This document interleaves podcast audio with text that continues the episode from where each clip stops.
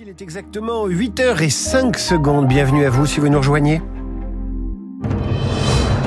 7h, 9h, la matinale de Radio Classique avec David Abiker. Et avec Virginie Fulpin pour le journal. Le projet de loi immigration recalé, le gouvernement ébranlé et l'avenir de Gérald Darmanin en pointillé.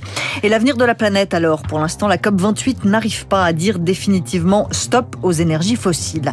Et puis quelle réponse donner aux déserts médicaux? 300 cabines de téléconsultation vont être installées dans les gares. Et puis après ce journal, l'éditorial de Guillaume Tabar, évidemment, et juste après l'invité de la matinale, le directeur du Centre d'études de la vie politique française de Sciences Po, Martial Foucault.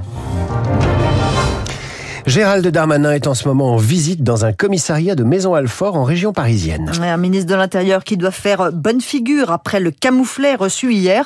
Oui, le mot du jour est camouflet, nom masculin signifiant vexation, blessure d'amour-propre liée à une situation humiliante. Exemple, le projet de loi sur l'immigration rejeté à l'Assemblée nationale. Pour 270 contre 265 le projet de loi est rejeté. Gérald Darmanin a bien présenté sa démission, mais le président de la République l'a refusé. Le ministre de l'Intérieur va dévoiler aujourd'hui la suite qu'il compte donner à ce projet de loi immigration retoqué par la gauche, les Républicains et le Rassemblement national. Le gouvernement devrait poursuivre le processus législatif. Une ligne de crête, selon l'expression consacrée, difficile à trouver. On est proche de l'impasse politique, Lauriane, tout le monde. Après le choc, la surprise et la colère, la majorité présidentielle accuse le coup, battu par une majorité négative, dit la députée Modem, Elodie Jacquier-Laforge, co-rapporteur du projet de loi immigration. C'est euh, extrêmement frustrant de voir que tout le travail qui a été fait est réduit à néant. On revient au Sénat avec le texte qu'ils ont voté. Mais moi, je ne pourrais pas voter le texte du Sénat. Hier soir, en réunion de crise à Matignon, beaucoup de membres de la majorité ont plaidé pour rapidement mettre en place une CMP, une commission mixte paritaire, une négociation à huis clos entre sept députés et sept sénateurs. Le député Renaissance, Ludovic Mendes. Je pense qu'on peut encore discuter et dialoguer. Les LR nous ont fait un coup euh, qu'on peut ne pas apprécier du tout mais en sortie de CMP, potentiellement, peut-être qu'ils reprendront la raison. Bah, c'est le problème aujourd'hui, c'est que la, famille LR n'existe plus dans le sens où aujourd'hui, sénateurs et députés préfèrent se taper dessus et ne pas être d'accord. Au Sénat aussi, il y a des divisions que nous allons utiliser pour aller dans l'autre sens à nous aussi. Un nouveau texte fait d'ultime compromis pourrait naître, mais là encore, il faudra que l'Assemblée le vote. Le gouvernement pourrait opter pour un passage en force, le 49-3.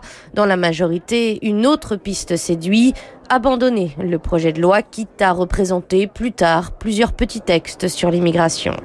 L'Assemblée nationale devrait retrouver un semblant de calme aujourd'hui. Le projet de loi tout sur l'accès aux soins, au menu pour lutter contre les déserts médicaux. Il y a une réponse à ces déserts qu'on voit, euh, qu'on va voir fleurir dans les gares. Les plateformes de téléconsultation, 300 cabines avec un écran intégré et des instruments médicaux. Le problème, c'est qu'une étude de l'assurance maladie dénonce des dérives. C'est loin d'être la panacée, Rémi Fister. Mylène Mimouni a installé une cabine de téléconsultation dans sa pharmacie parisienne il y a 16 mois. Une fois un questionnaire rempli, un médecin apparaît sur l'écran. Avec les différents outils connectés, les patients prennent leur tension ou bien zooment dans leur gorge. De quoi assurer une offre de soins dans un quartier qui ne compte plus que deux généralistes, explique Mylène. C'est toute la journée, je n'ai pas trouvé de médecin en urgence. Euh, soit je déboule à l'hôpital, où là ils n'ont pas besoin de moi parce que je n'ai finalement qu'une angine ou une infection banale, soit je ne sais pas quoi faire. Bah, si je fais une bandelette urinaire à une personne et qu'elle est positive, je ne peux pas lui donner d'antibiotiques, on est toujours dans la même impasse. Désormais, 300 cabines de ce type vont fleurir dans les gares, mais Mylène n'est pas enthousiaste à l'idée de les voir s'éloigner de toute structure de soins Pire pour le docteur Jean-Paul Hamon, président d'honneur de la Fédération des médecins de France, cela représente un danger pour le patient. C'est clairement une dégradation de la qualité de prise en charge des patients. On ne va pas faire croire qu'ils vont être pris en charge correctement dans une cabine de téléconsultation par un médecin qu'ils connaissent pas. Je peux vous dire, euh, mettez une personne de 80 ans dans une télécabine, euh, je ne sais pas d'abord si elle saura servir des instruments. Pour les médecins, ces cabines ne résoudront donc pas le problème des déserts médicaux. Autre inconvénient, le coût élevé de ces consultations proposées. Selon l'assurance maladie, dans plus d'un quart des cas, des majorations de nuit sont pratiquées sans justification. Cacher ce nu que je ne saurais voir. Pas de cours hier au collège Jacques Cartier, dissous dans les Yvelines. Les enseignants s'inquiètent. Des élèves ont accusé une professeure de français d'islamophobie parce qu'elle a montré en classe une œuvre d'art avec des nus, une œuvre exposée au Louvre. Et on en reparlera avec Hervé Gattegno dans sa revue de presse et avec nos esprits libres à 8h40. Il y a deux clans à la COP 28. D'un côté, ceux qui ne veulent pas dire stop aux énergies fossiles, au hasard les pays de l'OPEP. De l'autre, l'Union européenne ou encore les États-Unis qui veulent un texte final qui va plus loin qu'une simple volonté de diminution de ces énergies fossiles. Et au milieu, Thibaut Voïta, consultant sur les politiques climatiques et énergétiques, qui n'attend pas plus que ça des discussions de dernière minute.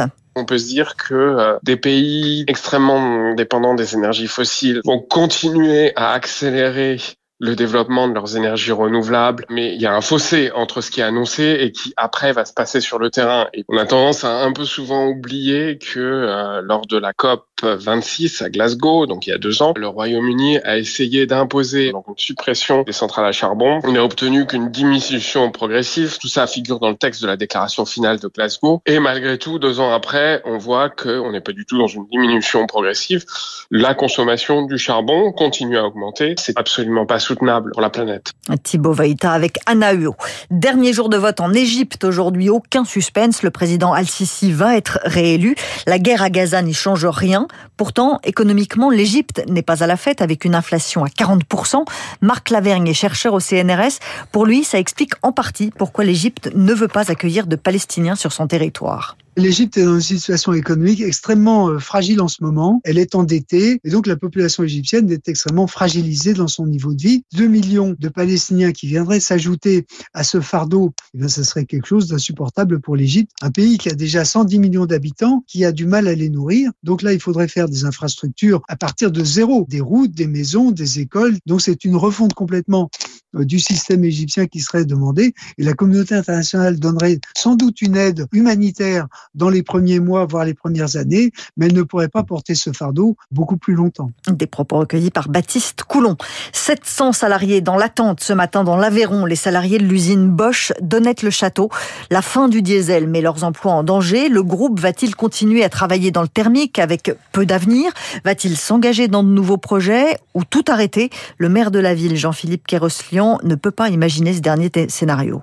Ce que j'attends, c'est que la société Bosch tienne ses engagements. Euh, l'accord qui a été signé il y a deux ans prévoyait que de nouvelles fabrications soient instaurées sur le site et que la société Bosch maintienne 512 salariés. Je rappelle qu'il y a de cela quelques années, il y avait 2000 salariés. Il y en a actuellement un petit peu plus de 700. Donc on attend de savoir de la direction Bosch quelles sont les filières de fabrication qu'ils vont implanter à Honnay-le-Château pour respecter leur accord. En Aveyron, vous savez, quand on donne sa parole, et bien on la tient. Et comme je dis, je suis euh, raisonnablement pessimiste, mais je veux croire que le groupe allemand ne manquera pas à sa parole. Jean-Philippe Kéroslian avec Eric Kioch.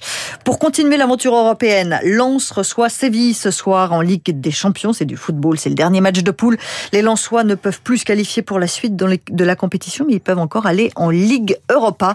Et David, je sais que vous piaffez d'impatience avant ce match. Hein. Moins que vous qui êtes fan de football, Virginie. À demain dans un instant, Et juste après l'invité de la matinale et le directeur du Centre d'études de la vie politique française de Sciences Po, c'est Martial Foucault.